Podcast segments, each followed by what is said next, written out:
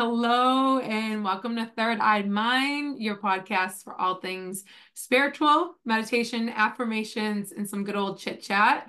My name is Megan. I'm your host and I have a lovely co-host today. Call her a co-host because she's not a guest. She's more like a sister to me. And this is Amy. So Amy, you want to introduce yourself? Hi everyone. My name is Amy. I'm so happy to be here with you today. So exciting. I can't wait. We're talking about all sorts of, you know, fun stuff today. Amy has been, you know, part of my life for about what, three years, Amy? Almost four? Yeah, almost. Yeah, it's been a while. Um, you've been on your own healing journey and your own spiritual journey, which is awesome. It's really cool to watch you grow.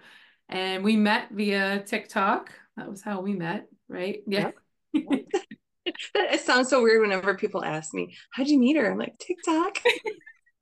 Such an odd place to meet people, right? You're just like, but then again, now it's like normalized. So many people meet people on there and it's so strange that we're not even like seeing each other's faces. You're only seeing one person's face. You don't even know what the other people are.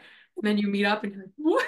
This is what you look like. My gosh, you're gorgeous. I had no idea, right? Like, I love it.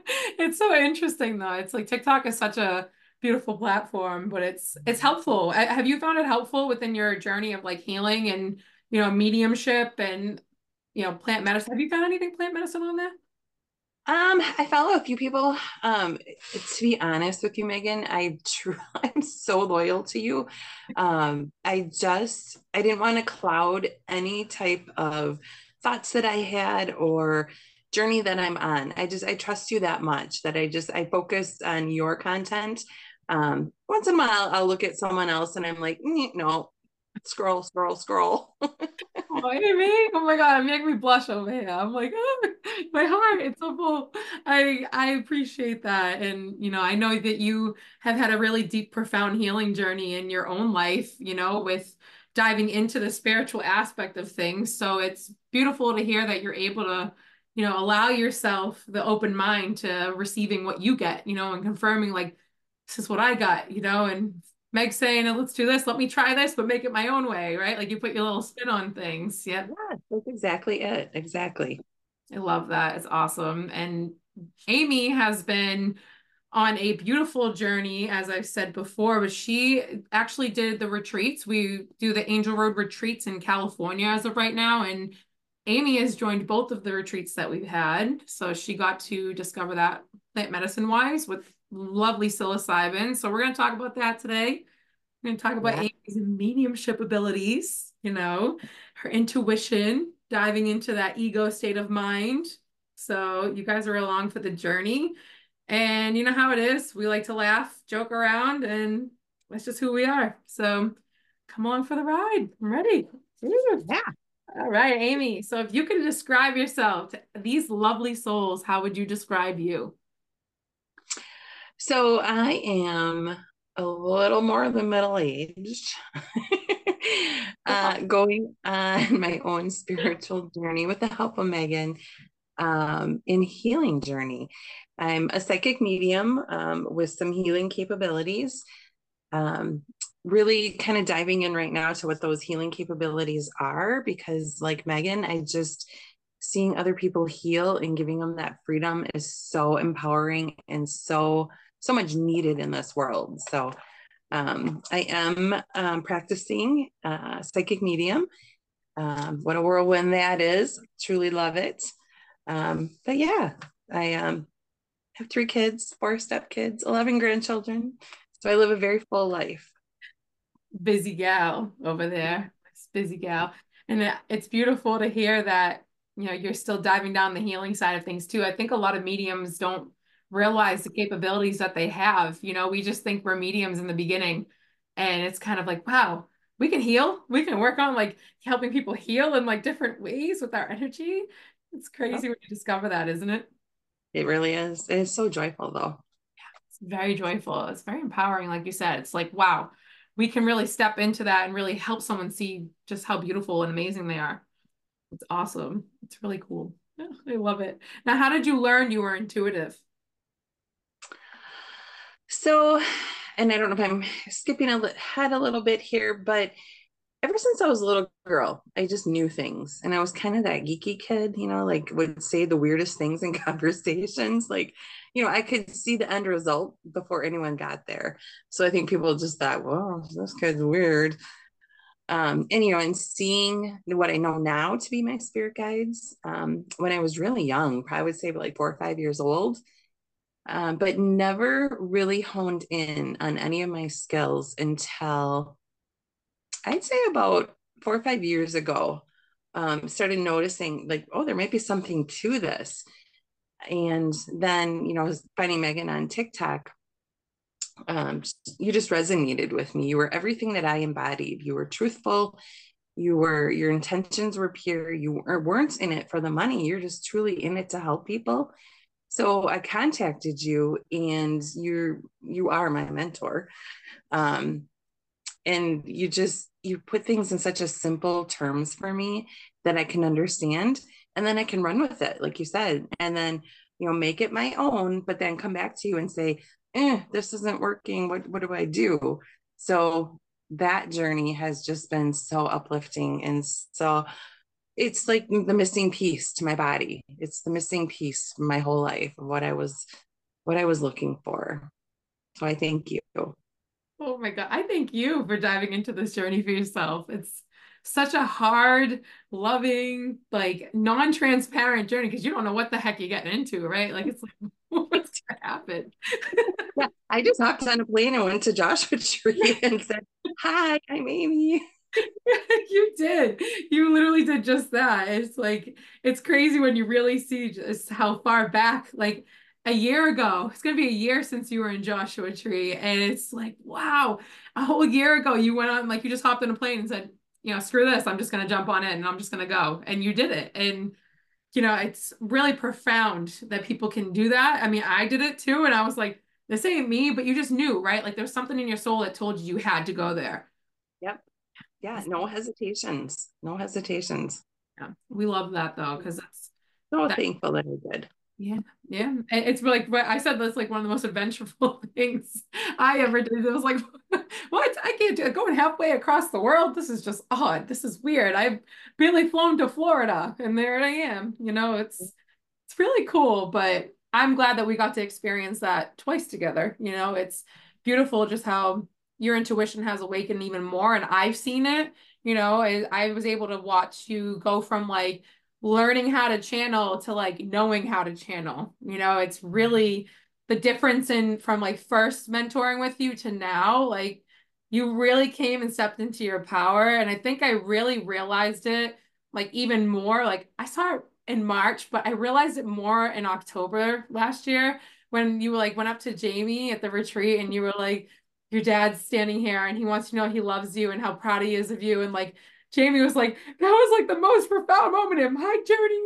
Like Amy saying that just like helped me so much. And I was like, Amy's tripping balls over here and she's still able to channel. What the heck?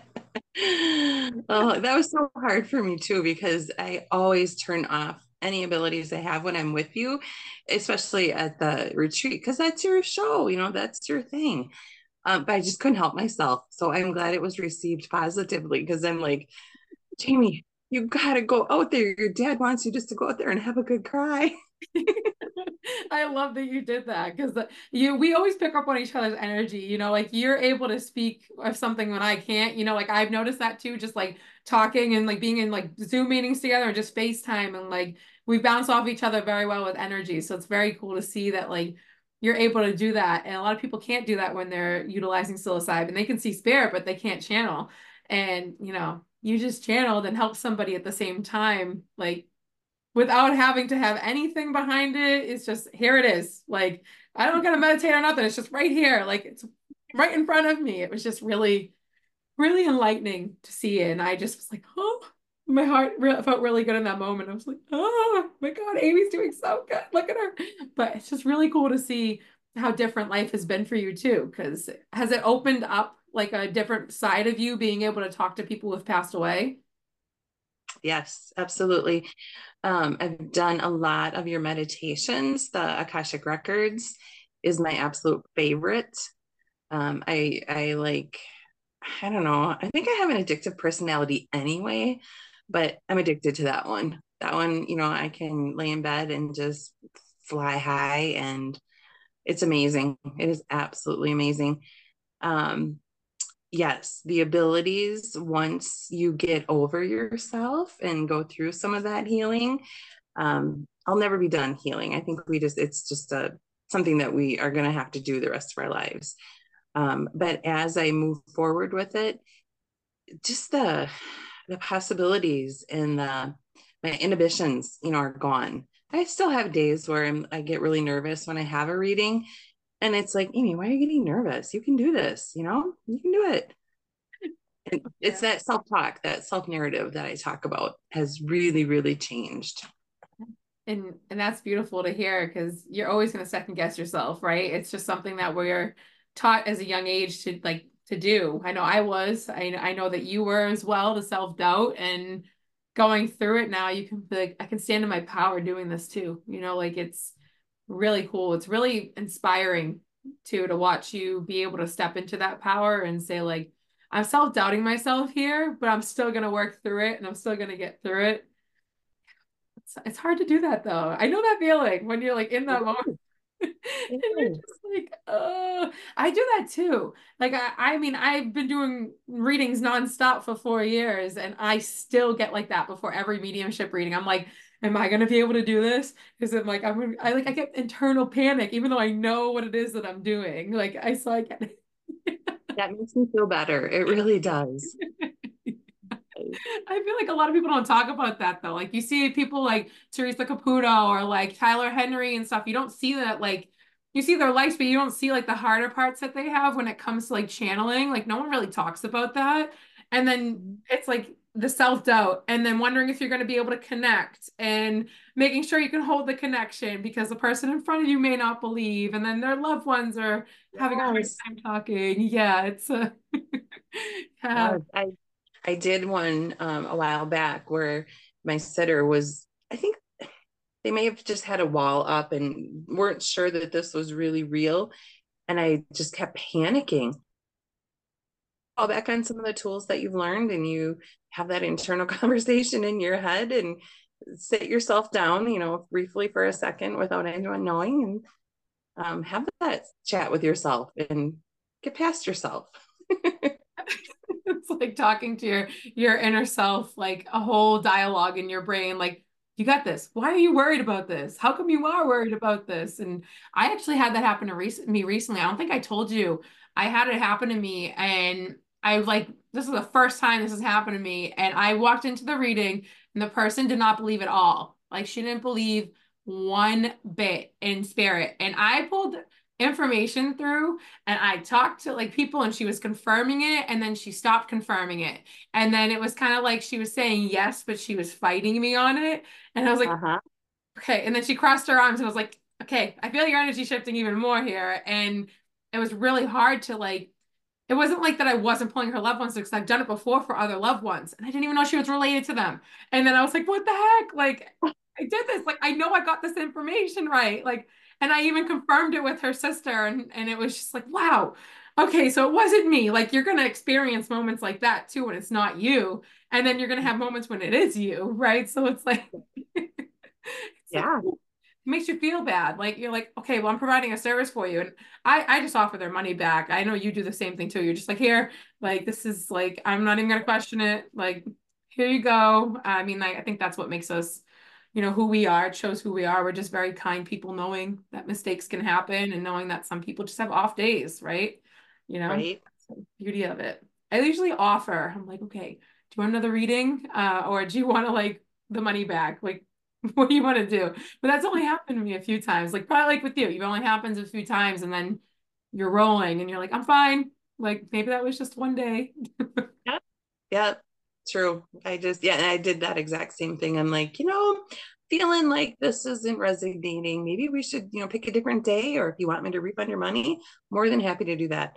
Yeah. And the sitter said, no, keep going, keep going. And what it was, they, I think were just, they didn't want to give me anything. You know, they really, it was almost a test, like to see if it was really real. Um, and same, I pulled some things through and they were like, okay, yeah, this is the real deal. Yeah. And you're just like, okay, why are you testing me? But at the same time, you should be, in a sense, right? Like you should be like wondering if I'm real, right? Like that's like, I always tell people, do your research. Like if you're not researching me, like if you're not asking me questions, that then that's like something you really should be asking every medium, right? You should be seeing if they're a medium that's for you, because each one of us isn't going to resonate with each person. Some people we may never resonate with, but the beautiful thing is when we get that confirmation, it makes us feel good too, where it's like, oh, we actually are connecting. Whew, it's like our ego is like, oh, we are connecting. We are, like, even though we know we are, we have to get that confirmation. Yeah. You know, and that, you know, go back to the ego. That's how it self-sabotages us, because then we're like, oh, we're not doing this right. I'm a failure. Oh, oh, I can't do this anymore. It's like, no, you just need to have those internal conversations with yourself. yeah, yeah, exactly that. You have to have those conversations with yourself. And it's really hard to work through, especially when you're first learning. I know for you, like, and for me, it was really like, how do I distinguish between my ego and my intuition? You know, like it was really hard, very hard, because you can also pick up on the sitter, and people don't realize that when they come in, just how contagious energy is. Like you're talking to the person sitting in front of you, all of their loved ones, you got your energy and your guide's energy. So like you have so much different things going on. The person in front of you is sad and grieving. And then their loved ones are like, oh my God, I'm just so like, I want to talk to them. I miss them. So you're feeling all this sadness and grief. And then you're trying to talk about it. Like, it's so difficult. Yes. I never realized it. So I spoke it out loud like that one day. I was like, oh God, wow, this is a change of heart. This is like, now I like tell people that I'm like, before I even talk about a reading, I don't know if you do like an opener. Like I try to make sure I'm opening with like how I operate and how I read so they understand. And I'm just like, your loved ones have a mind of their own. They're going to talk how they want to talk. And I'm just here to listen. If they're going to drop an F-bomb, they're going to. I have some like people that are like talk dirty and I'm like, please don't do that. Like you get the randomest things, but the beautiful thing is when people are like, oh my God, it's them, it's them, my God, and they get the healing. That's the beautiful part, is like the healing, right? Like seeing them heal. Just love it. I absolutely love it. It's my favorite part of it. Yeah, me too. Me too. Just like being like the encouragement that like, yes, they're okay. And you can do this. Like they're not alone. You're not alone. And it's just like a relief that washes over. And you can feel their energy shift by the time they're done with the appointment. That's like, yeah, it's awesome. one hundred percent. I love it. I love it so much. Do you find that it conflicted with like your everyday beliefs, that like maybe you don't believe in new things now, or you believe in like, say if you were like believing in God or you were Catholic, do you find that like your beliefs have shifted after you dived into your intuition a little bit more? Yeah. So I just had this conversation with my daughter, who is a practicing Christian. And she's like, Mom, I keep listening to these podcasts that tell me that this is demonic. And I, I, the way that I like to explain it to people is it's an extension of God. Aren't they in heaven? The angels up there with God, you know, they're God's helpers. So that's how I try to not try, because I do believe in God, you know, and I know that that person can't be everywhere at all times. So they have the spirit world to help them out. But yes, it's, it's changed. It's changed, you know, and we could have a whole new different podcasts on, you know, what we've been brainwashed to believe from society and governments and churches and all of that. So, you know, like the old saying, it doesn't matter, you know, how you worship as long as you worship. Exactly. And I, I listen, do you ever hear of Bashar, like Daryl Anka? Have you, I think, is, is it Daryl Anka? Um, he's the man that like talks, he's like Bashar. Um, he intergalactically channels a being. Oh yes. I, okay. Yes, I have. Yeah. And he brings it up. Like what you just said is exactly what he says, but he puts a twist on it. And he talks about Jesus and how like Jesus said, you should be worshiping like yourself and walking along this path. Like I never said, worship me. I said, worship yourself. Like he was talking like I embody Christ. Like you as a person embody Christ. And that's what he was trying to get at. And most people think that they're just going to follow him. So that's why all these churches thought that they were reading the Bible and following him to create these places of worship, when really the worship's inside you. That's uh-huh. like, yeah, it's crazy, right? And you're like, oh my God, like, what is this? Like, it's nuts, because I believed in God myself, and I don't believe in God. I believe that I am God now. Um, I'm like the own God of my universe. Just like, I know there's gods out there, like there's different types of gods, but for my universe, I'm the God. And I like believed in the woman God. I believed in the male God. And I thought the woman God that came to me was God. It was my higher self the whole freaking time. And I was like, yeah. I remember the meditation me and, and Nancy did. It was like, yeah. and I saw God, you saw God, Nancy saw yeah. God. And I was like, wait a minute, I just made a video on TikTok about this. I was like, what?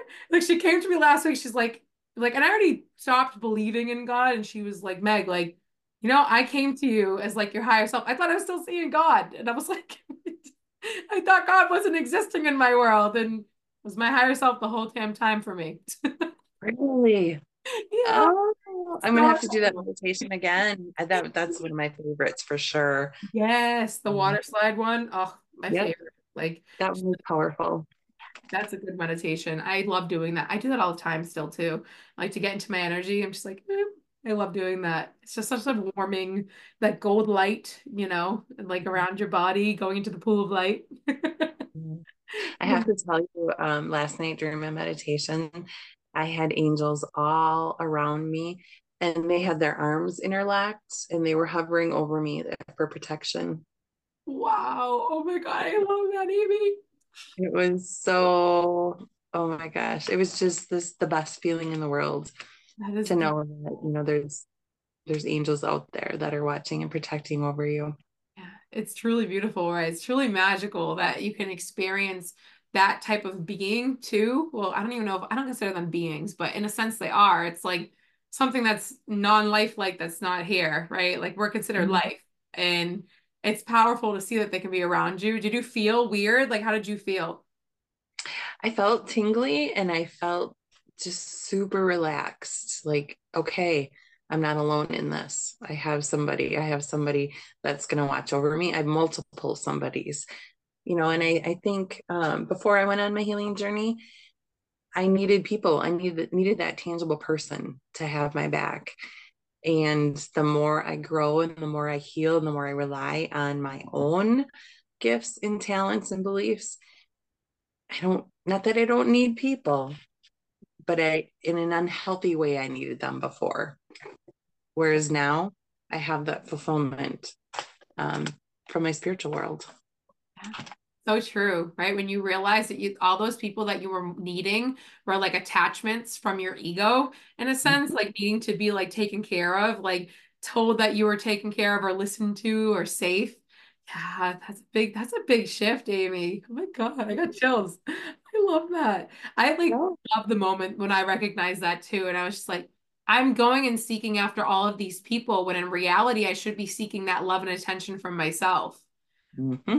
That's a powerful one right there. And I think I see it the most within my relationship with my husband. I don't know if you've ever seen that, like, not like the sense of like how our relationship is, but like, I really realized that my relationship was a reflection of what I was needing, and yes. I wasn't giving myself. Yeah. Yes. And needing at a point in time when you weren't the same person. Yes, exactly. Like, I'm a whole different person, just like you are, from when you first started being with them. And it's like a reflection of certain things that I needed to work through, but also needed to discover. And I was hindering, and then things would happen. And I was like, why are these things happening, triggering me? You know, like, you really realize the cycle. And then once you break that cycle, it's like, I can breathe and I don't have eight thousand thoughts in my head. What the heck? Like, and I think, you know, when I first came to the retreat, I think I even said to you, I don't know how I'm going to deal with this in my marriage, because I knew I had, I was on a changing path. I just knew it. And I, I've seen relationships where, you know, the couples don't grow together and then they grow apart. And that was a big fear of mine. So, you know, I've made it a point to just, I'm wackier than shit, but you know, oh well, but I bring him along for the ride. So he understands what's happening, you know, and we talk about it. And it's like, I'm not the same person that I used to be. I still have the same, you know, love for you, but I don't think I need you like I needed you before. You know, I, you, you fulfilled everything that I needed or what I thought I needed. But the beauty part of it is now that I'm changing, you still fulfill needs for me. So that was a big relief to know that he's just so understanding and patient and kind uh, to let me do my thing. I love that. And, and that's exactly what you need, right? Someone that's going to support and grow with you, even if they're growing in a different way. It's just sort of like who they are in their own life. And we're all individuals just growing and living together, right? It's like, it's strange, mm-hmm. the concept of marriage. It's very strange that we decide to live with another person.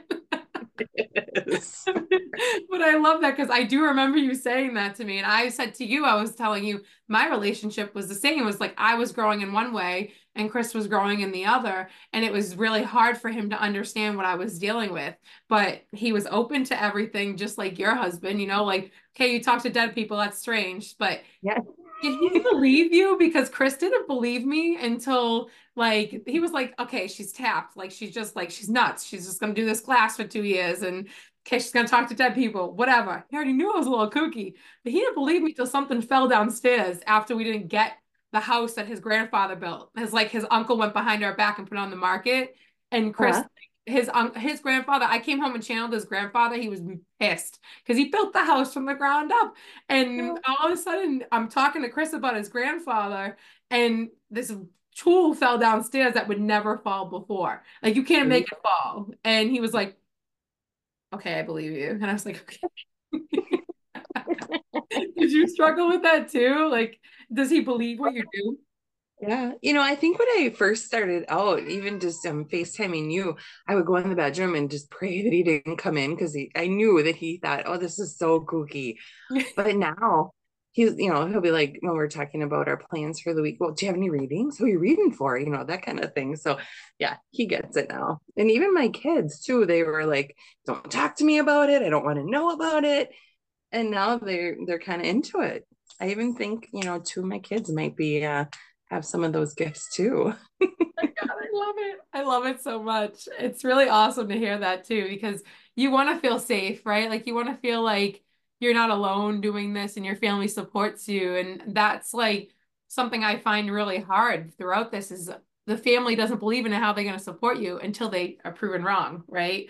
Like, you mm-hmm. have to prove them wrong. I had like, it's really hard to realize that, but to know that they're supporting you fully, that makes my heart very, very full and makes me so happy, because you deserve to have that support. And I know how much your family means to you. And it's really, truly like, oh, my heart just feels so good when I hear that, because it makes it hard, right? Like, think about all the people that you've told. Like, do you get like conflicting um pieces from people, like when they're like, what are you talking about, you're a quack, like that isn't real? Like, how does, like, do you get that? Because I get that a lot. So I was just at a conference a couple of weeks ago, um and we had to stand in a circle and face people and talk about something personal that they wouldn't know about you. And I'm like, oh, perfect. And then you, you like switch every three or four people every minute. So, you know, yeah, I told this gal and I, her eyes just glazed over, and I'm like, yep, there it is. Like that, like hollow brain, like, okay, can't talk to this lady. She's crazy. And then, you know, that internal conversation again, I'm like, Amy, you're psychic. You should know the ones you can talk to this about. oh, oh yeah. I do that to myself a lot too. It's like, you kick yourself in the ass and you're like, oh, I shouldn't have said anything here. Like, I should have just left it alone. Have you ever had someone like call you a fake or anything? Like, has anyone ever done that to you? No, not yet. Not yet. Yeah. No, that could be coming though. I will have to be prepared for that. Yeah. The best way to handle them is just sit there and say, hey, that's your belief. Uh, when people do it to me online, I just, you know, block or delete. But at the same time, like, we're all tied to our beliefs, but if they can believe in a God that doesn't exist, or like go to church, um, then, you know, or they believe in these politics, or they believe in like what their plumber's telling them about their pipes and they don't even know what's going on. Like, you could believe in the unknown. It's a little scary. You could believe in it, right? Exactly. Exactly. Just give it a try. Yeah. Yeah. And there's enough evidence to support it in my eyes. I have seen numerous ghosts appear on camera. I've seen numerous mediums pull like information through without knowing anything. It's just people are stuck in their own ways. You know, nothing personal. It is what it is, but it can be tough, you know, and like when you speak with spirit, how do they come through for you? Do you like, are you using certain clairs? Like, are you hearing, seeing? Yeah. So it, and it took me a while to figure out and narrow it down because, you know, at first I thought, well, I have all the clairs. Well, no, I don't. Um, some of them just show up at different times. Um, and forgive me, I'm not, you know, fluent in clair language. So I see, hear, and know the most. Smell you every once in a while, and more so when I'm not practicing and I'm just, um, they want to get my attention, the smell will come through. I love that. Um, but yeah, it's probably more seeing and knowing come through the most. Mine's the same. And I'm very, very clairaudient. I like, that's like something I do. Like I can hear them talking to me, like a full sentence, but yeah. Right. It changes with every spirit, right? Like every soul is different in how they communicate with you. As you mm-hmm. notice that? Yeah. Yeah. Yeah. Some of them are very visual. Yeah. Like I can see, oh my gosh, you know, she's wearing a scarf and she said she always wore a purple scarf, or um, some of them are very clear with their thoughts and what they want to get across. Yeah. Oh yeah. I notice that a lot. And I notice a lot of like um, grandmothers, they'll intertwine their information. Have you ever read for like two grandmothers or like two like grandfathers that like are in the field? Yep. They like intertwine everything. And it's yes. like, what are you two doing? Like you guys, like sometimes they don't even know each other and they'll both like start talking about each other. And you're just like talking to the person about one grandma. She's like, well, that's my other grandma. And I'm like, yes. Okay. The ties are getting crossed here. Like, what do I do? Yes. Yes. Yes. I actually just had that happen to me recently. And I usually try and take a couple of notes. And I said something and my sitter was like, oh, well, that's my other grandma, but that explains why she was talking about X, Y, and Z. So I'm like, oh, good. You can make sense out of it because they're really having a chatter up here. Yeah. Oh my God. Yeah. And you're just like sitting there like, oh no, like it makes you panic too. Cause you're like, I don't want to get this wrong. But at the same time, like, that's just how it works. You know, sometimes like over time, you'll, you'll learn to like establish it, you know, we all will, but at the same time, we may not. It may just be that that's how they come through for us. And as long as we're getting the information, that's how I see it. But they do that, right? Like when you, now I'm going to ask, when you have the knowing, is it kind of just like you speak and they just like, you just know, like you don't know what you're going to say and it just kind of comes out? Yes.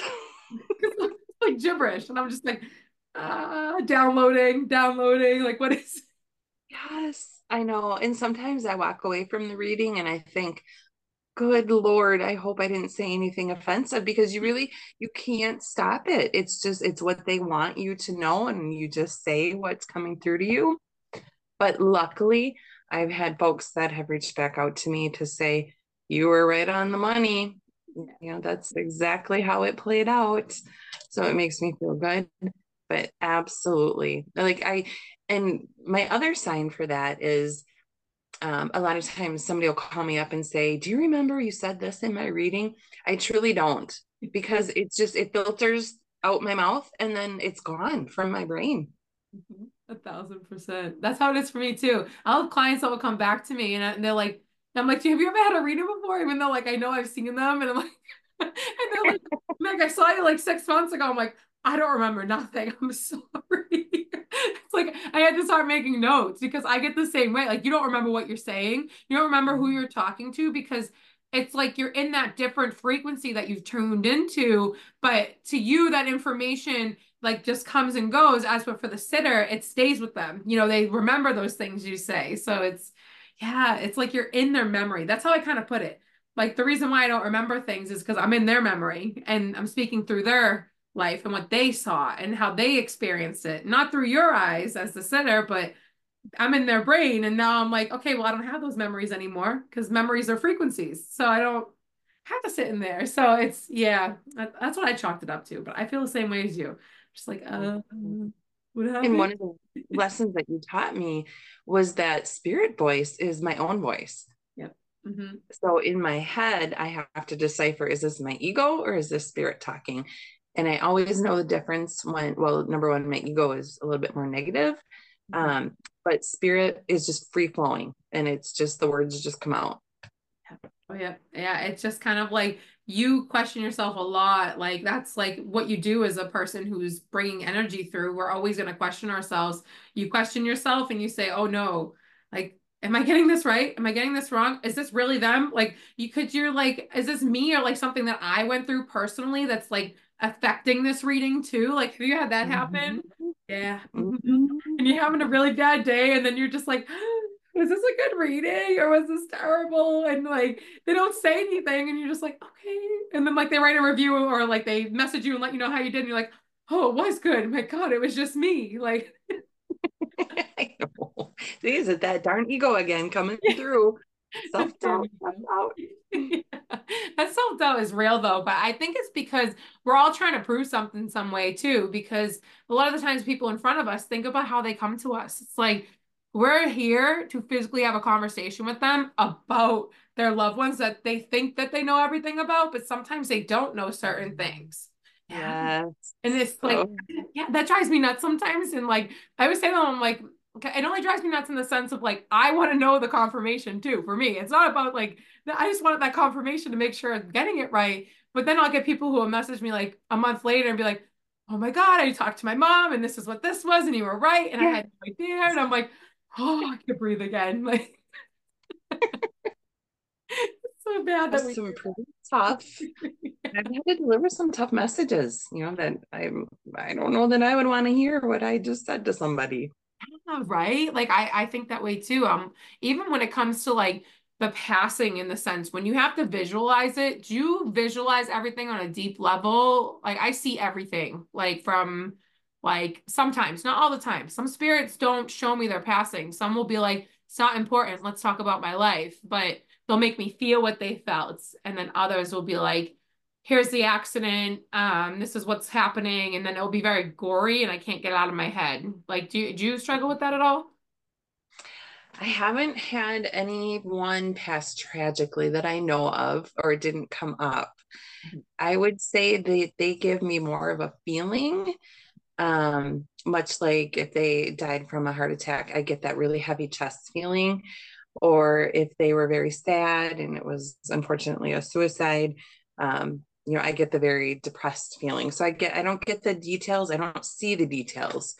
Um, but maybe that's coming, maybe, you know, in, in a new development that will come out, but I haven't experienced that yet. Yeah, it's a lot. And what you, how you're talking about is exactly how I handle it too, is like, I get the feeling and I get the feeling before anything. Like I get it before I go into a reading. You get it too, right? Like you just kind of like, oh, yep. I don't have chest pain. Like yep. I had someone that had like pneumonia and some sort of like um, bone disease. And it felt really like, I felt really bad. I couldn't imagine how they lived because I felt terrible. And I like expressed my condolences so much to the sitter. I was fetal position, like before going into the reading and mm-hmm. I was shaking, I was cold. And then as soon as like, and we had to cancel the reading twice because I didn't feel good. And then she didn't feel good because she's intuitive too. And it was just like, wow. Okay, this is definitely your loved one. And then he confirmed it for us when I was in there and I was like, my God, you were really killing the both of us. Like we can't imagine that's what you had to live with. Like, it's really hard. Do you find that hard? I do.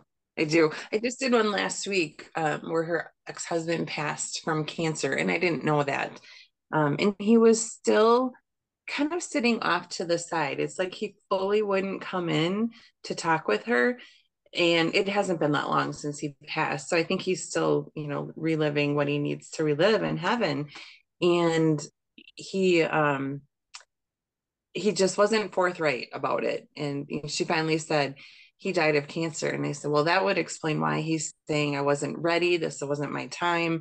You know, this wasn't supposed to happen, that kind of thing. So I couldn't really put my finger on what was happening. Um, but it made so much more sense once she said that to me. And you're right. It, it makes so much more sense in that moment. And sometimes we'll get it and sometimes we won't. That's the, that's the beauty of what we do. It's like, you don't always get the answers that they're looking for. It's like, Some people are expecting to hear how their loved one passed to confirm it. And some people are expecting to hear what they told their loved one before they walked in. And then it's like, you're like, okay, we can't expect anything. Like, it's just got to flow. And when they show you death though, and you feel their death, that's probably the, I would say that's the hardest part about reading for me, is not being able to hug the person in front of me too. And I was never a hugger. And now I'm just like, I feel like I really started hugging more. Like, especially when I started doing more mushrooms is when I really started hugging people more. But you know, it was just like, oh my God, like it's so warm and I just like want to hold them. And I, I find the hardest part for me is like feeling what they felt and having to describe it to the sitter in front of me. Like when I just had a toddler, like um, I had a conversation with the toddler that passed a week ago. No, it was this week. And I had to describe what I was feeling, and the child was in a car accident and I could feel it. And it wasn't that he felt it. It's just how they made me feel, you know, like he said he didn't feel any pain. And he was very adamant on that. Like he said it to me six times because he's a baby. He was two years old. He didn't know how to talk much. And he just kept mm-hmm. saying, no pain. I'm okay. No pain. But I could feel it in my body of where he was hurt. And I was just like, how do I convey this? Like the first time I ever did that, it was so hard for me to convey this to a person and talk to them about it, because it just hurt me to have to relive this for them, because they have to relive it all over again. That's the thing that's hard. Do you find that hard? Yes, I do. I do. I recently did a couple of readings where um, there was a history of family, um, sexual abuse and physical abuse. Mm-hmm. And my sitters had questions and had blocked out certain memories. And oh, that was probably the, I don't want to say worse, because it was it was very healing for them, so it was very good. It was the hardest thing that I had to do, is to say, um, yes, you're correct, your father is the one who abused you, you know. And we both cried, and she's like, why are you crying? I'm like, because it's so emotional for you. And she's like, but you don't understand. She's like, you're giving me answers. You're giving me the things that I need to know to move forward. So it worked out in the end, but that was really, really tough. It, it sounded like it was really hard. And that's like, you just want to hold them and just be like, it's okay. We can cry together. Mm-hmm. That's like, ooh, excuse me. I'm sneezing over here. I'm getting a cold. I can feel it. Um, you know, like you start to get it in your nose. Yeah. Um, but when it comes to that like state of mind, you really just want to like hold them and tell them it's going to be okay, and just let them cry on your shoulder. And like talking on Zoom or on the phone, it's just like, I can't do that. Like, I really want to do that for you. And, and crying with them, you know, I was taught not to cry. I was told not to cry with the sitter, and I can't not cry. Like if it really is affecting me, I can't mm-hmm. not, and I'll cry even if they don't cry. I'm just like, I'm going to cry right now. They're making me cry. A lot of the times the loved ones are crying, and I'm just like, I gotta, I gotta feel through it. You, it, did that happen to you at all? Yes, absolutely. Um, especially when they want to convey a deep love. Um, I always, I always say I'm getting very emotional, and it's like a, I, I want to cry. And I, I know it's not professional to do that, but sometimes I just have to. And okay, we'll see you later. Sorry, that was my husband. Um, mm-hmm. I'll just say, you know, give me a moment, because they're really, the love that they're pouring through, through me to you is overwhelming. It's in a good way, but it's overwhelming. It's, it's very overwhelming. It feels like it's like a rush of like emotions just coming and filling your body. Like that's like, and then like your mind can't think, but you're still talking to someone, right? And you're just like, okay, how do I do this without crying? And you try to hold it back, right? It doesn't work.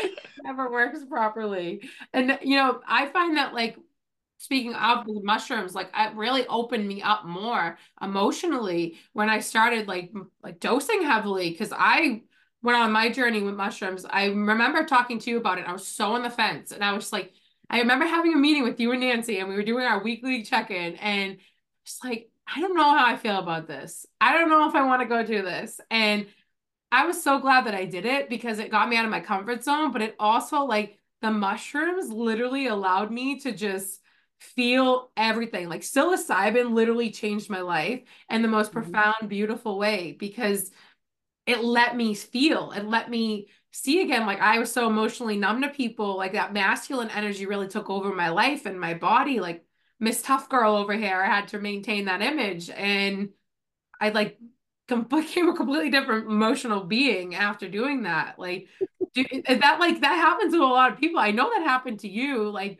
what? When you decided, like, what made you decide to go on your journey with medicine? Oh,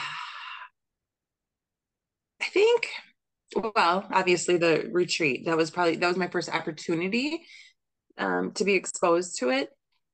And so I'll talk about both times that I did the retreat. The first time, I, you know, in my mind, I'm thinking, yep, I'm open to this. And then when I got there, my ego totally took over and said, Amy, you don't ever lose control. You're, you know, this is what you do. You stay in control.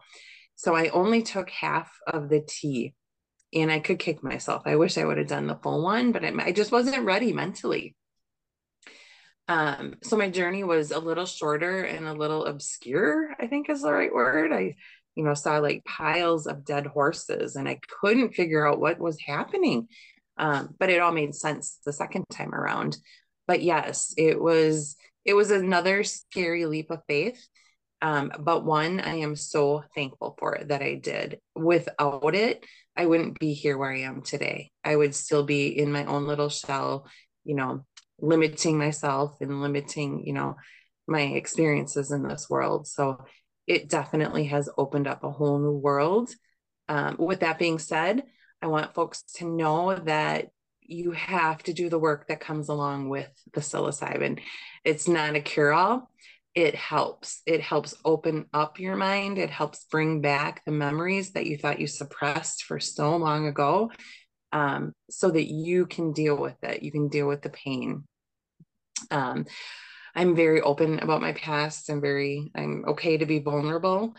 Um, after my second journey, you know, I learned how to then go within and, and get to the roots of those emotions. And I was sexually abused as a child.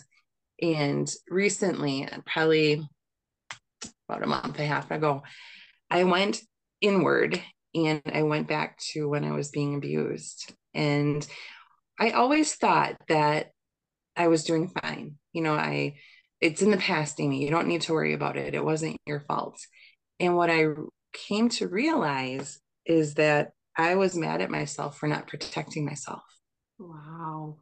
Even though I wasn't a child, or I was a child, um, in my meditation, I was watching me be abused, and I was mad at me. I wasn't mad at the perpetrator. I was mad at myself for not fighting and not fighting back. Wow. That was a huge, huge eye opener and lift off of my shoulders to know that that's the part of it that was holding me back all these years. Wow. That's like something in itself. Mm-hmm. Wow. And did that make you feel like you kind of gained not closure, but in a sense you were allowed to be free of that moment? Mm-hmm. Yeah. It did. It did. And it, it kind of fell in line with how the paths that I took in my life, mm-hmm. you know, protecting myself then, and protecting myself from love, protecting myself from new adventures. You know, it really, it played an important role in the way my life played out. Um, so the psilocybin, I still, I microdose every three days. Sometimes I'll take a week off just to see how I always go right back to it. I'm like, nope, I need that. I need this. It just, it gives you this freedom. It gives you the will to deal with yourself and deal with what it is your your ego mind is telling you. Um, you know, Megan and I just had this conversation. We were talking about the snow or lack of snow, and she's like, "Why don't we meet somewhere and just go on snowmobiles?" I said, uh, "Okay, let's go." You know, a couple of years ago, I never would have said that. I would have been like, "Well, I need to think about it, and what date do you want?" You know, that kind of thing. And now it's like life is too short, and I've wasted too much of it being suppressed and held back. Not that I wasn't happy, but I wasn't happy with, I wasn't as happy as I could have been. You're right. And they really, those mushrooms will really make you realize that too. Like they just, they work so well with your serotonin and your brain receptors. And like, it creates this new wave of energy that flows through you, and you're allowed to think again. You're allowed to like feel free again and be creative again. And I understand why the government doesn't want it to be legalized, because they, you know, are profiting off of it. But at the same time, it's like, they don't want, they want that control over us. Right. So it's like, holy shit. Like, what? Like, but seeing your journey, I, your journey stands out so much to me. And it's just really like seeing you go into it with your open mind, but still really nervous. Like I remember hugging you for the first time, and it just felt so good to feel your energy. And I was just like, oh my gosh, she's about to have a life-changing experience. And like, she doesn't even know, even though she thinks she knows, she doesn't even know what's about to happen. Let's talk about that though. You were there for it. That is my second journey. Um, I went into it, you know, with eyes wide open and just said, go for it, Amy, just go for it. And I did. And that's why when I talked about the horses, my first time around, I kept seeing this like pit of dead horses. And I'm like, okay, this is weird. This, nothing's making sense. Um, but I, I mean, I ultimately, I did have a good experience with my first time around. My second time around, the horses were there again. And what it was, it was every time that they would take me on a new journey, this horse, the, the face and the eye would come up and show itself and say, okay, this is your next thing that you're going to tackle. And they would bring me through it. So what I equated that to is the first time around, these poor horses have been trying to get my attention for forever. And they just gave up and went into this pit and died because I wasn't open to it. So this time around, the horse took me on this journey. Um, I actually went back all the way to an embryo when um, my mother was pregnant and felt the emotions that she felt. Um, worked through a lot of that. And I don't know, Megan, if our spirit guide chief is the same person, but I sometimes I kind of think he is. Um, but you came and you checked on me, and it was right at the end of my journey, and he was there, and he was holding his hand out to me and said, you're ready. You're ready to leave that ego, and you're ready to live the life that you so deserve. And you were right there with me, and I'll never forget this. Oh, it gives me chills. I'm crying over here. You put your hand on my heart and you said, Amy, he's here for you. And all he wants you to do is trust him. And so I did. And I, I, I trusted him, and he hasn't let me down. He's amazing, huh? Like he just, he came to me on my first journey too. And that's why he stuck with me ever since. So it's a reason why he was there. You know, you needed him, and you needed to feel him and know that you could let go. Right. That's like, mm-hmm. I know the horses scared the crap out of you. I remember we were like, dead horses, and we were talking about it, like, because we woke up for the sunrise every morning, and the two of us, we were out there every morning on the first retreat, sitting there in the freezing cold, you with your cigarette and me with my freaking coffee. I don't even drink coffee. And I'm just like, we took it all in. I just remember like talking about it with you, and like undressing everything. Like we were really trying to work through it. Like, what are you feeling? What's going on in your mind? And like the second time around, like you said, like that moment was so profound for you. It's so life-changing for you in that moment. I felt your energy just kind of unlayer and just shift. And as soon as I put my hand on your heart, it was just like, oh, it was like you could breathe again. And I was like, she just needed to know she was safe and protected, yep, and okay and seen. And like, I could feel that. Like, I remember sought it. Like I sought you out. Like I felt you like needing me. And I remember telling you that after, like, I came over to you because I felt you calling me in your mind. I could feel you. She's like, all right, I gotta go find Amy. Like I, and it wasn't that you were calling me. It was just like your energy in that moment needed my energy. And we needed to work with that energy to work through whatever it was that you were going through. And I was just grateful I could witness that for you, because that was like, for me, one of the most beautiful things I've ever seen in someone utilizing plant medicine. It was just, yeah, like, she's sitting in a hammock and she's just going back and forth, and like, oh, like we were both crying. I was like, oh, I can't, like even just thinking about it, I'm crying. I was just like, remember how beautiful it was to see you do that. And was that like, the second time more prof like profound for you in your journey, or was it the first time that you found, was it like kind of like a cycle where it completed itself?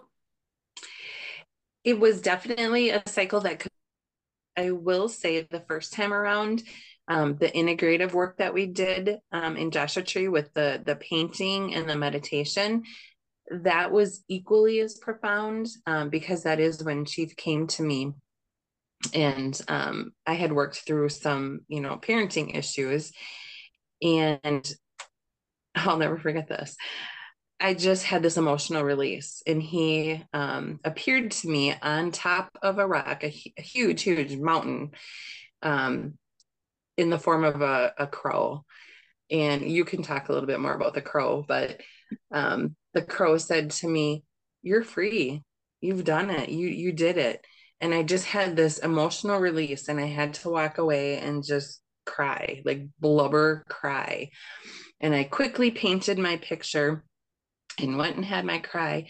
And I came back, and everyone was just finishing up their paintings, and come to find out what I drew in my painting was the mother-child symbol, which was the same banner that Angel Road Retreats had up in the um, complex that we were staying at.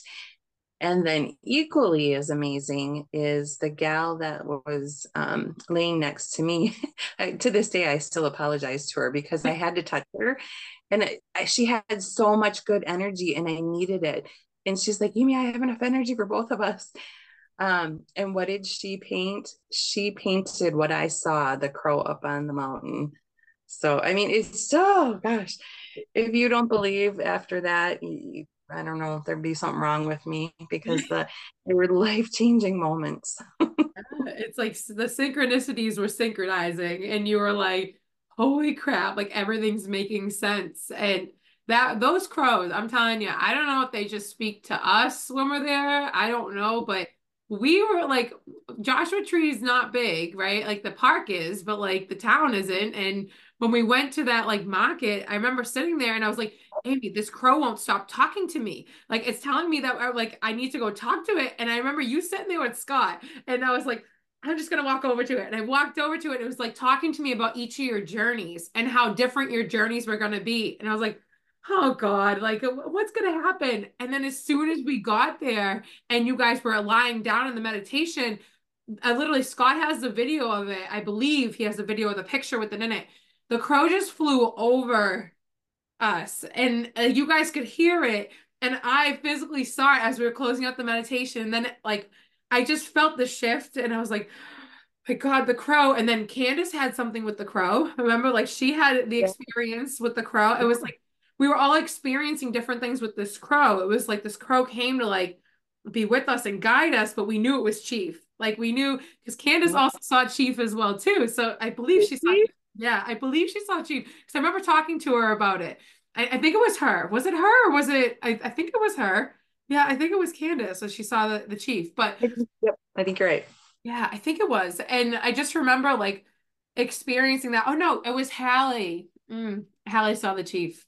I, I okay. remember we were sitting in, my God, now I don't remember. Okay, none of them saw, I don't know who saw, but at the same time, I remember somebody else saw the Chief, and we were talking about that, but you really just like, I remember you walking away and needing that moment. And I remember you saying like, I need a moment, I need a moment. Like, I, and this isn't for me. I remember you saying that like, this is all I could do, but the clicking of how like the, this, like what you drew to what you mm-hmm. like was hanging, it was just like, insane that you could memorize that and draw something like that. And it wasn't even that you memorized, you didn't even know it was there. You just like, no. That was there the whole time.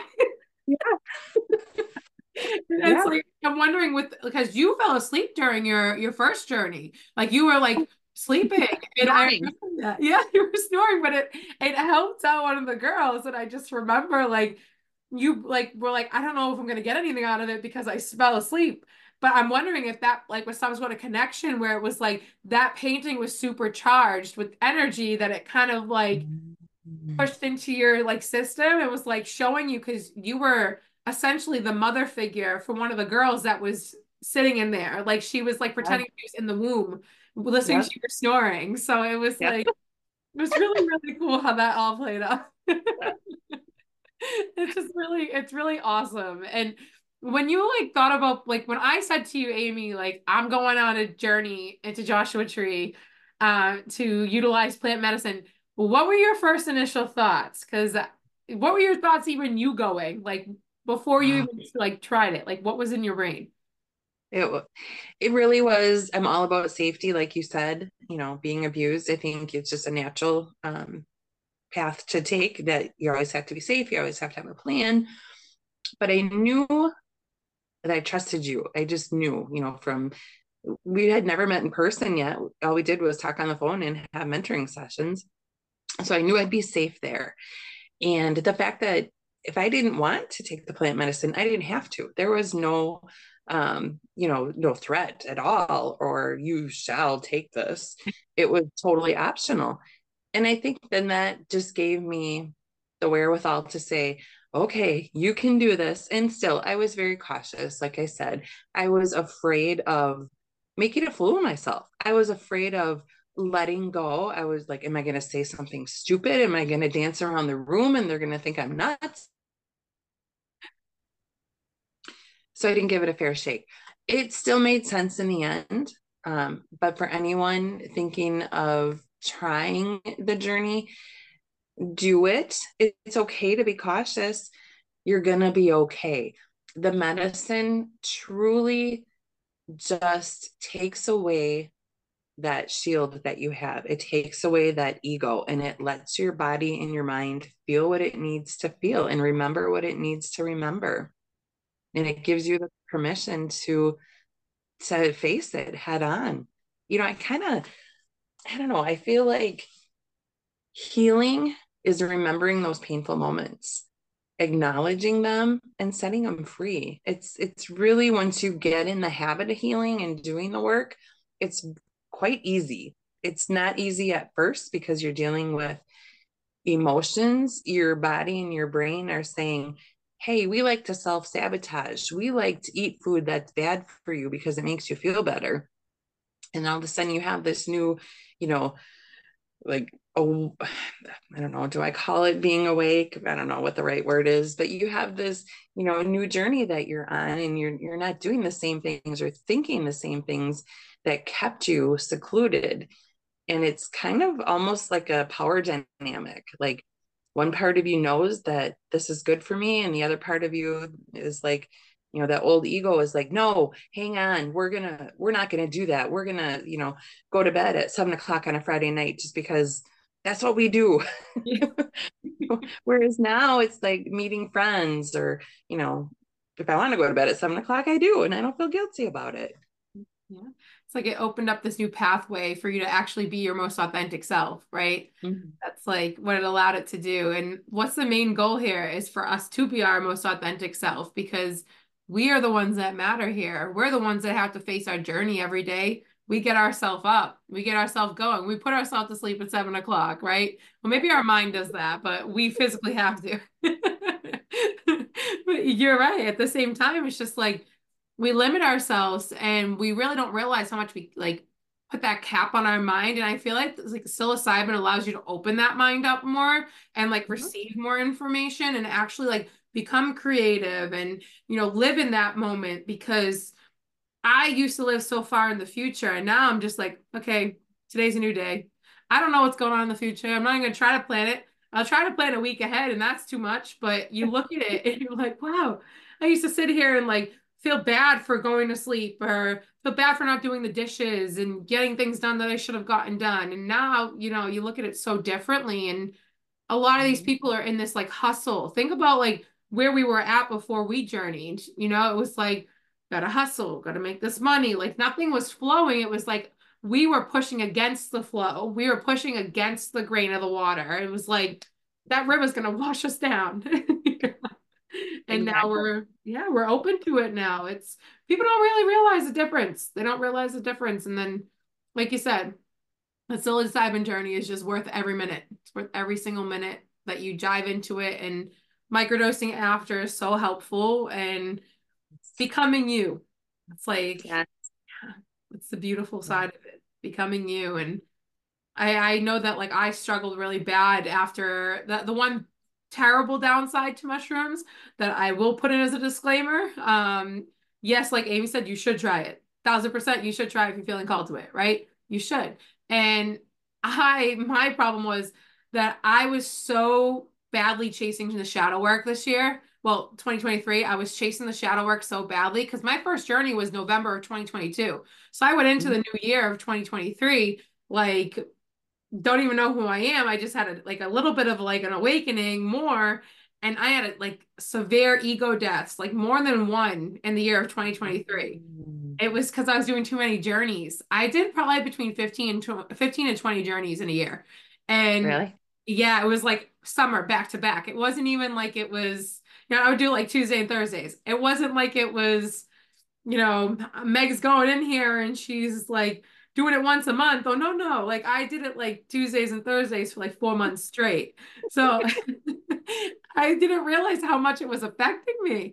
And going into like, I had to stop. So like when October rolled around, I didn't journey. So when we went to the retreat, I wasn't, I hadn't journey. I just my, like was microdosing uh, and mm-hmm. taking my good old cannabis gummies because I live for them. But, you know, at the same time, I didn't journey. And then I took like a couple months off and I journeyed um in January like this year, and it wasn't the same because I just had too much going on, but it like showed me what I need to see, because that's the thing with it, it always shows you what you need to see. Like you will always see what you need to see. But the only disclaimer I will put on that from my standpoint, from what I've experienced, is do not do it that many times. Like, a couple times a year is fine. It's really all you need, because then you get a complete ego death. You don't want to talk to anybody around you. You just want to be by yourself and mm-hmm. process. Like I had a whole year of shadow work. It was the most painful year last year in regards to rediscovering who I was. And I was like, wow, all this because of a plant medicine. But now I'm like more awake than ever. I'm sure you see it too. Your intuition is even more brighter. Like mm-hmm. you can get through a day without like worrying about what everyone else is saying and doing. It's just really different. Yeah. I kind of um, chalk it up to that thirty thousand foot view. Like I'm looking at my life from the thirty-five thousand foot view, yeah. and not that micromanaging, you know, you have to do this, you have to get that done. And how's this going to happen? Mm-mm. It's a very, it's a very nice feeling. Yeah. It's that ego, right? Like that came into play beforehand. Like you have to get this done, got to do this, got to do this. And now you're like, okay, I'm like yeah. chilling with it. I'm it's chilling. We're fine. It's like, you're right. thirty thousand feet up there, and you yep. can see everything in front of you. You could plan everything in front of you, but it may not go that way. So it's kind of like just staying in the moment is yep. the key to it all. And when we talk about ego, like what do you find was your hardest struggle with the more negative side to your ego? Um, I, I believe that I went through a little bit of a dark night of the soul, where I really struggled. Um, you know, when I talk about that push and pull with the, the power dynamic of how, what your body's used to for coping mechanisms compared to what you're doing now. And I really, it took a toll on me. And I, I did, I kind of retreated where I wasn't talking as much as I should. I wasn't, you know, being present with my family. And then until I found, well, I reached out to you to find out what exactly was happening. Um, and then I did some research. It made sense to me that it was almost like a grieving process. My, my mind was grieving the old me and then stepping into the new me. And I just needed to sit in my power and give myself that permission to make that step. Um, so I would highly encourage folks, as you go through this journey and you start healing, you're going to have days where it doesn't feel right. And you, you kind of go back and retreat to your old ways. And that's okay. But just know that you have the power to set yourself straight, to go forward and make the moves that you need to make. So true. Knowledge is power, I guess, you know, so if you have folks like Meg in your life that you can reach out to and say, what am I experiencing? Because once we know, we can do better. Mm-hmm. You're right. It's like, you got to give yourself that grace, because you got to know that you're going to fuck up. You're going to mess up. You're going to cross through that path. Right. And then you're like, oh no. Like, but a lot of people don't give themselves the grace. What do people do usually when they do something wrong? They continue the pattern. They don't stop the pattern because they're so comfortable with that negative self-talk or that negative habit. So to see that, like you were able to like kind of see that from the outer standpoint, And do you find that like the mushrooms helped you more with that? Like kind of opening up to that a little bit more? Absolutely. Absolutely. You know, without it, without the work, the mushrooms and the support, I would have retreated back to my, the old Amy. Mm-hmm. Absolutely. But I think the mushrooms just, um, so I'll give you an example. I was on antidepressants for years and years and years. And when I knew I was going to take this journey, I weaned off of them and I stopped taking them. And um, it, when I got back from March's retreat, I was watching some cheesy Lifetime movie and I started crying. And I'm like, you have not cried at a T V show in years. You know, the antidepressants were suppressing my emotions. You know, sure, I didn't feel the sadness that I felt from the depression, but it also was masking who I was as a person and the feelings. Whereas the mushrooms, they allow you to feel. They, if you want to cry at Frosty the Snowman, cry at Frosty the Snowman. It's a beautiful thing. Mm-hmm. Exactly. You're right, though. I noticed that too. Mm-hmm. I did. It's crazy when you really see like the emotional side of your life when you didn't have that. You know, like you didn't, like you were emotional, but it wasn't to that extent. Like it was like, whoa. But it's like all these years get taken off when you put the work in, you know, like, cause like you said, you can't not utilize psilocybin without utilizing the work, you know, and that like people really like that ego really takes a hold there and like kind of tells you like, no, like try a mushroom, because people will tell you that mushrooms will change their life, but they won't tell you how they got there. You know, it's like, they won't tell you what work they did with it. But I found myself doing similar to you, where I think actually Jane even did the same thing as you. She said the same thing. She went home and watched Disney movies all week because she was just like, that's just what helped me. And I cried all week. And I'm like, yep, okay. I did the same thing. I put on some weird Disney movie and I just cried and cried. Yep. And cried. I was like, why am I doing this? But it was so good for your, your ego and your mind and your body to get that release, that feeling that's not stuck and stagnant anymore. It's like, I'm not embarrassed to cry. I don't have to be strong. I can cry at a fake movie just because it made me feel good or sad in the moment. Exactly. You know, and you, I think you're kind of, you know, talking about inner ch- child work too. There's a lot to be said for sitting in bed with a bowl of Fruity Pebbles watching cartoons. I'm, I'm going to, I'll just throw it out there. The best, isn't it? I'm like, I love doing that. I purposely like just got some, like the, you remember the Vienna fingers, like the cookies yeah. that have like the cream in the middle. I purposely picked them up at the store, and I've been watching like old shows that I used to watch. I've just been like pulling them apart like I used to do and just biting on them. And I'm like, this is what I did as a kid. Like, people don't realize that it's that simple, that you have to nourish your inner teen, your inner child, your inner adolescent. Like if you don't do that, you're going to listen to what I've, like our parents probably told us, what we were taught in school, like get up, go to work. Like you got to prepare to be an adult. Like you're being too childish. Like that was never the case. We should be childish. Who told us we should stop doing that? Cause that doesn't make any sense. Yeah, it doesn't, but the mushroom will open that up. That's what I noticed. Yeah. Like, yeah. You, like you feel like you're like running around like a child sometimes. Like you're just excited about the little things, right? Yeah. Like, you know, even dancing around the house when there's music on, you know, it's like, who am I? Yep, exactly. Exactly. What, what do you think you would tell your younger self if she was standing in front of you? Mm, to be honest, for the longest time, I didn't, it didn't resonate with me when people would say you have the power. It did, I just, I kind of just went right over my head. I'm like, okay, I have the power. This journey, the mushrooms, the work, the meditation has shown me I have the power. So I would say to that little girl, you have it, girl. You have the power to, you know, chart your own course and you can do it. Um, don't let other people tell you who you are. You know who you are. And be that person freely without, without any apologies. Oh, she needs to hear that. It's beautifully said, yeah. What you just said. It's yeah. really, isn't it really interesting how like, I noticed that like where I'm, like I took my first mushroom journey in, at my thirty year of age. It was my golden year. I Oh, golden year was the next year. Sorry. I took my mushroom journey in my thirties and I didn't realize just how much my inner child lacked that safety net. And what you just said literally just brought me right back to the safety net that I provided for myself through that, you know, through my own journeys with mushrooms and like healing the trauma that I, we've all healed and worked through. Like, it's just like your adult self. Like, I know I would tell my adult self so many different things. Like, is there anything you would tell your adult self? Like anything in particular? I talk to myself quite often these days internally, but you know, those conversations are much more positive. Um, and I remind myself, look at where you've come from, look at the work you're doing, and look how free you feel. You know, I used to envy women who didn't give a fuck, and now I'm one of those women.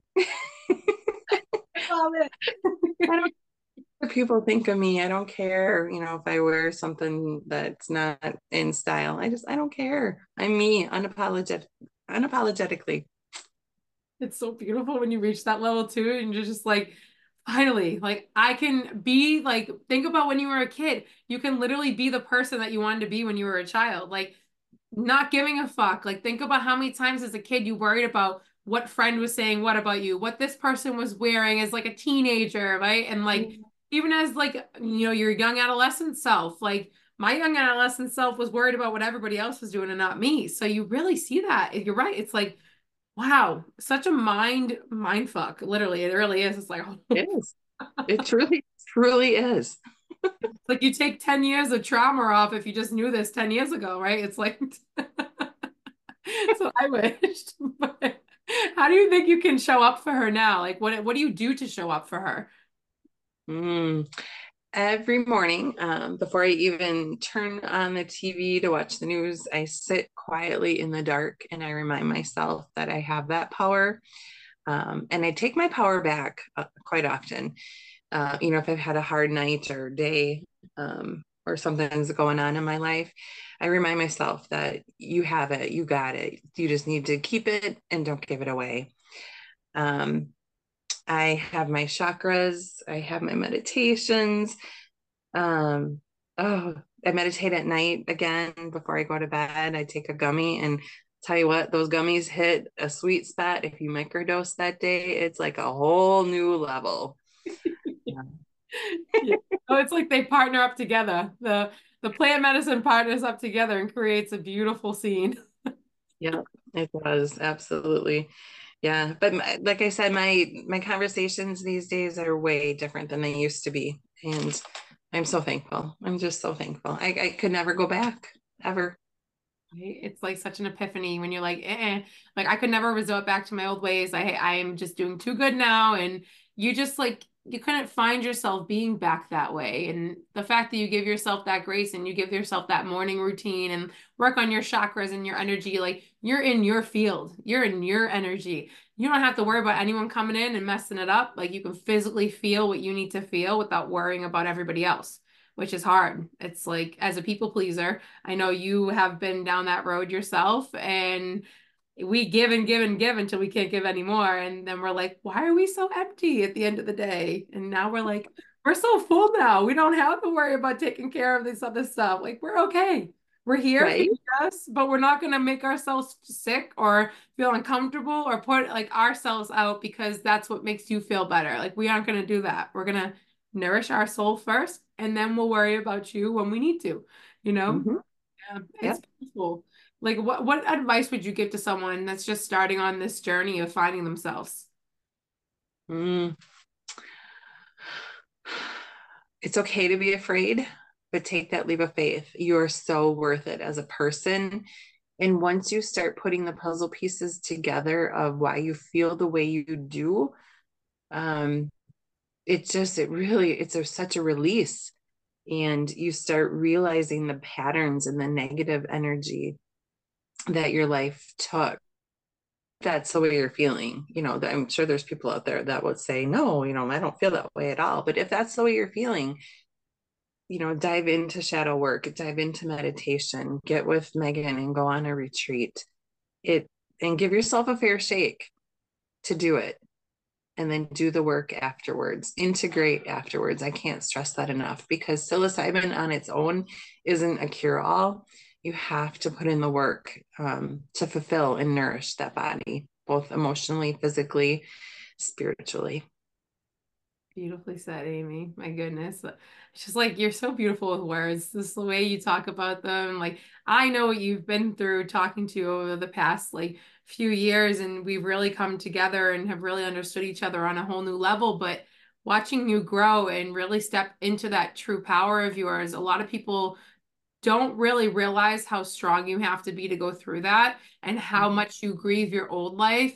And you truly have magnetized your power and allowed yourself to see you for who you are. And that is, I just like, I'm speechless every time I talk to you. I'm just like, oh my God.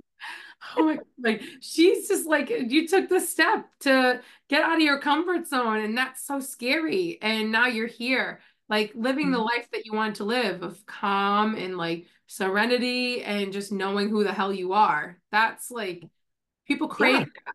Yeah. Yeah. Yeah. That's exactly it. Knowing who the hell you are. And I don't want folks to think that it's all sunshine and rainbows, because it's not. There's days where I retreat back to my old ways of thinking and old patterns. The difference now is I have the tools to get myself out of that pattern. You know, I can allow myself, okay, take a day, rest, don't do anything, and don't beat yourself up about it. But tomorrow we're going to get up and we're going to, you know, do everything that we need to do to get back on track. You're right. And that's why I think a lot of people fail in that moment, because they beat themselves up so bad that they completely resort back to that moment and like those ways of life. And when you don't give yourself that, it's okay. Like, Amy, it's okay that that happened. You can sit here for a week and cry in bed if you really want to. Like, that's okay. As long as you get up the next week and do it, right? Like, people think it's like the worst thing resulting back to that. But at the same time, it's probably the best thing you can do, because you're feeling in that moment.